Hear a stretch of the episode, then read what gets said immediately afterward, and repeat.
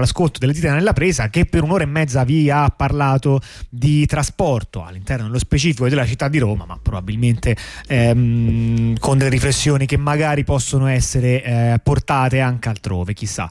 Ehm, ora eh, torniamo invece ad argomenti ben diversi, ben diversi e diciamo un po' più classici per la nostra trasmissione, eh, che sono quelli informatici. Lo facciamo prendendo spunto da um, una notizia che tra l'altro io mi ero perso e mi sarà gentilmente eh, segnalata ordinandomi di, di, farci una puntata e così insomma ho, ho, ho obbedito. Eh, e la notizia riguardava eh, quelle che vengono chiamate le passkey cioè da password, no? che, che, sapete già cosa prende una password. Poi eh, in realtà da un, da un, po' di tempo la parola password era passata di moda per dire no, bisogna dire passphrase, perché password indica che c'è una parola e in genere una parola è una pessima password. È, è debole a prescindere. Eh sì, perché le parole sono poche questo è il fatto. Un, le frasi invece sono di più e quindi una passphrase è meglio.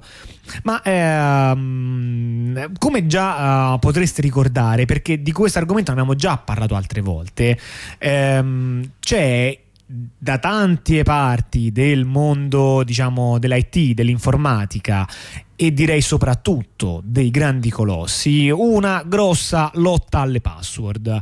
In che senso lotta alle password? Beh, nel senso che um, se andiamo a guardare la tendenza um, potrest, potremmo vedere no, come un tempo voi mettevate la password e la password era quella, ce l'avevate e ve la tenevate per tutta la vita più o meno.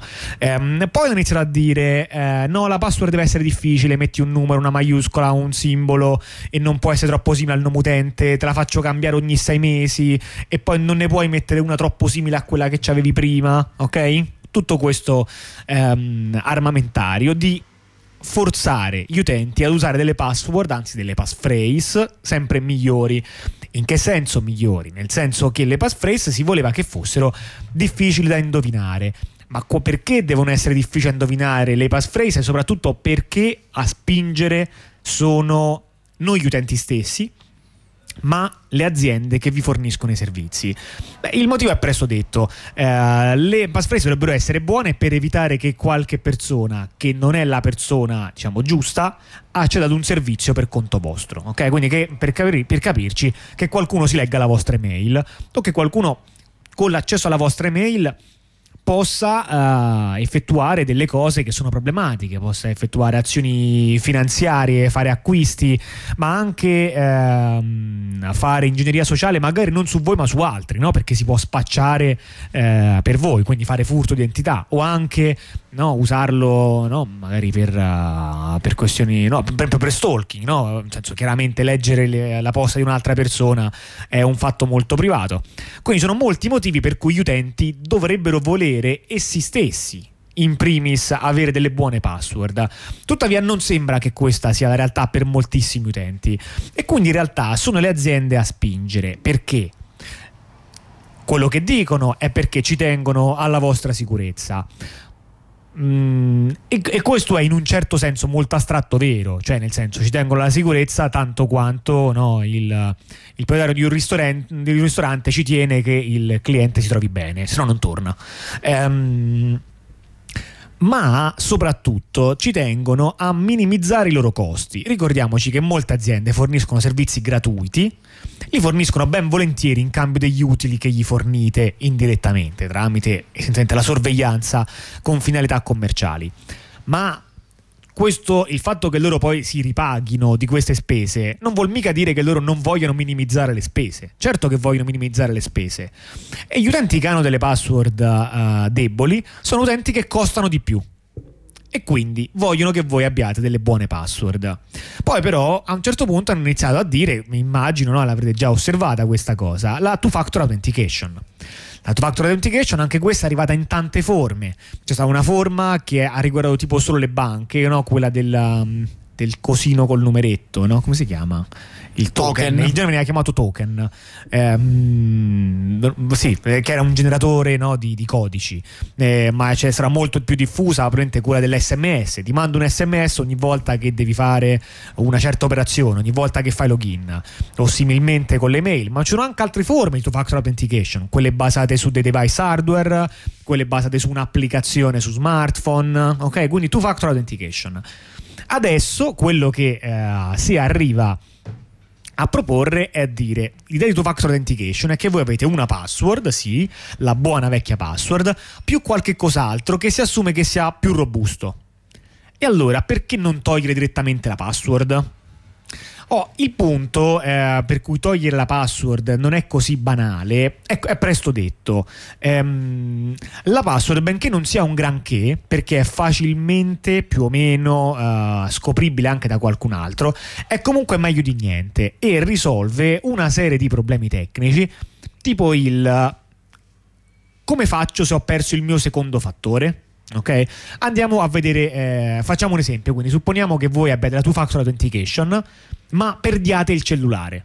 Ok, vi, anzi, oppure vi trovate in un altro paese in cui non potete avere accesso a quel numero di telefono perché magari non c'è il roaming no? per qualsiasi cosa. Ehm, e allora come fate? Beh, probabilmente il servizio clienti di quell'azienda potrebbe accettare in quel caso che la vostra password è sufficiente per richiedere una procedura di reset o qualcosa del genere. Quindi, per esempio, la password risolve questo tipo di problemi. Tuttavia, se escludiamo una serie di casi che evidentemente vengono considerati limite, eh, l'idea delle passkey è quella di dire togliamo le password di mezzo completamente e facciamo che rimane solamente l'altra forma di autenticazione, che è una forma di autenticazione che da un punto di vista crittografico è molto migliore. Si basa essenzialmente sull'idea che nel device che state usando, quindi spessissimo sullo smartphone o anche sul computer, ci sia qualche cosa, un'informazione segreta che voi non inviate mai, a differenza della password, ma che viene usata in qualche modo per fare la verifica. Cioè, nel senso, il fatto che voi non la inviate mai non vuol dire che non possiate usarla per dimostrare di conoscere quell'informazione. Ok? Ehm. Quindi grazie a questa informazione voi con dei metodi crittografici piuttosto noti da tempo e non introdotti in realtà da Passkey in quanto tale, perché si basano sul meccanismo FIDO che è già in uso da molti anni, ehm, potrete sostanzialmente fare login in effetti senza mai digitare la password. Cioè voi andate su un sito, scrivete il vostro nome utente. A quel punto eh, il, vostro, il sito richiede al, pro, al vostro computer di autenticarsi. Il vostro computer vi chiede conferma, vi dice sei sicuro che ti vuoi autenticare su questo sito? Voi dite soltanto di sì e poi vi siete autenticati. E questo sembra molto bello e in effetti è un sistema che funziona e che in ambiti che non sono il web si usa in effetti già da tanto. Per chi eh, sa di cosa parlo, il caso di autenticazione SSH, benché con un sacco di dettagli diversi, assomiglia molto a questo tipo di, di meccanismo. Dopodiché però c'è un problema, che è il problema che rende questa cosa un po' vulnerabile. Cioè, se il mio device è il mio sistema di autenticazione, quando mi si rompe il device perché ci faccio il bagno al mare e quello si fragica, no? Poi io me ne compro uno nuovo, ma ora ho perso il login a tutto.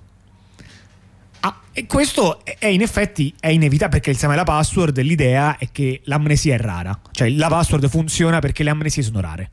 E, e questo è l'unico concetto. Oppure perché se proprio volete stare sicuri, ve la potete pure scrivere. Quindi esiste dei metodi semplici di fare il backup. Ma come si fa il backup di una roba del genere? Di principio questo sistema di autenticazione, se vuoi fare il backup, probabilmente è un file come un altro. Quindi se avete la pratica di fare il backup, potrete backupparlo. Ora, in realtà, al giorno d'oggi non hanno ancora mai implementato il backup di questa cosa fatto in proprio, e questo è interessante come ordine delle cose, ma hanno già previsto quello che sospettano che sia il metodo con cui il 99% delle persone farà davvero il backup, ovvero tu hai un Android e fai il backup su Google, oppure tu hai un uh, iOS e quindi fai il backup su iCloud di Apple. Quindi, essendo soluzioni molto più tecnologizzate, che danno molta meno, eh, come dire, centralità alle pratiche dell'utente, eh, nonostante, come dire, non sono, non sono, poi fatte male, cioè le potrei, le, si potranno probabilmente fare no? nel giro di, secondo me, qualche anno. Ci saranno soluzioni per farle anche con tutti gli strumenti autogestiti, bellini, eh, con cose semplici, con cui il backup te lo fai da solo, non dà niente a Google. Ma diciamo che comunque tecnologizzano il problema. Cioè, per le password prima era un problema eh, faticoso che gli utenti sbagliavano costantemente, ma che faceva eh, affidamento su delle loro capacità non tecnologiche.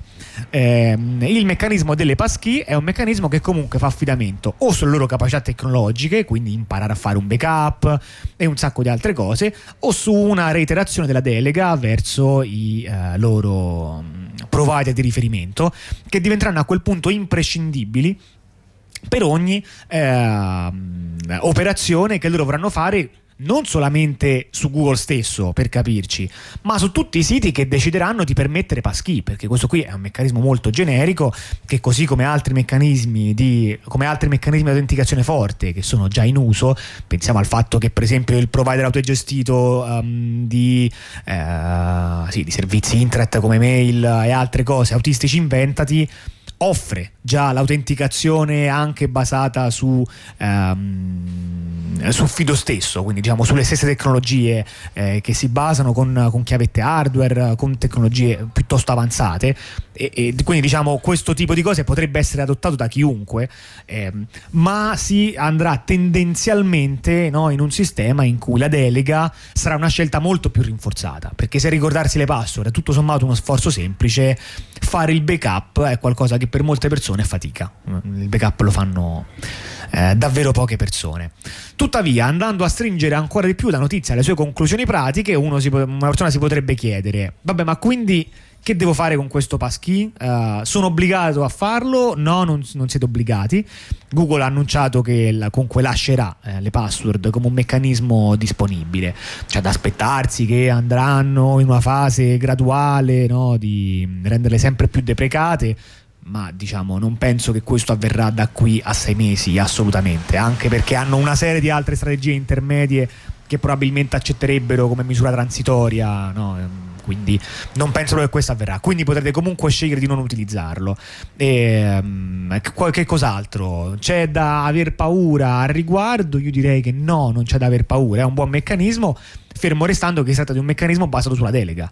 Eh, questa è la considerazione chiave. Però del resto, se che ne so, i, tutti i documenti importanti della vostra vita si basavano comunque sull'avere il backup su Google allora forse la password con cui accedete a, no, a, a, un sito su cui vi scambiate foto di gattini con gli amici, cioè forse quello non è l'argomento chiave. Eh, cioè, il problema delega è un problema più grande della semplice gestione della password d'accesso eh, a Google. Niente, quindi questo su, sull'argomento password, argomento su cui qualcosa di nuovo mi sembra che, che capita sempre. Io non so se tu ti eri, eri sì. desideroso di darci dei nuovi input in attesa che scocchino le 23. No, vabbè, possiamo parlare qua di qualche notiziola che abbiamo trovato, diciamo, ben poca cosa rispetto allo sprologo che abbiamo fatto. Però, eh, giusto per eh, diciamo, parlare di alcuni argomenti, argomenti di cui parliamo